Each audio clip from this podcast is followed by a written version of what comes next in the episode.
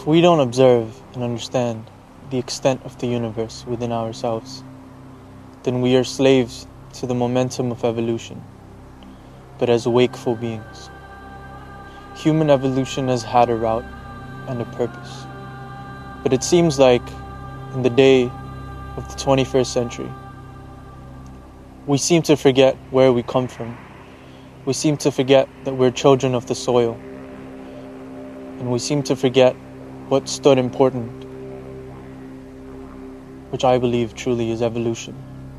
Evolution, but biologically. Evolution, but chemically.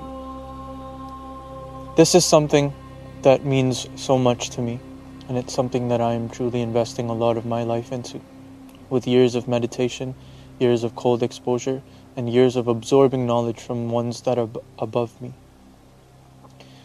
Our ancestors and everyone that can give us knowledge, we choose to absorb, but we also choose to ignore. And this ignorance comes with a price. This ignorance comes with pain. Pain that we might not be feeling yet, or pain that might be so subtle that you don't see it in one lifetime, but pain that exists across generations and across evolution.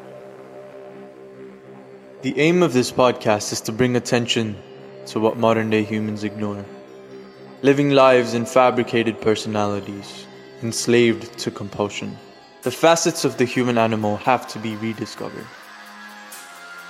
We need to wake up. I am excited to bring you the Evolution Podcast.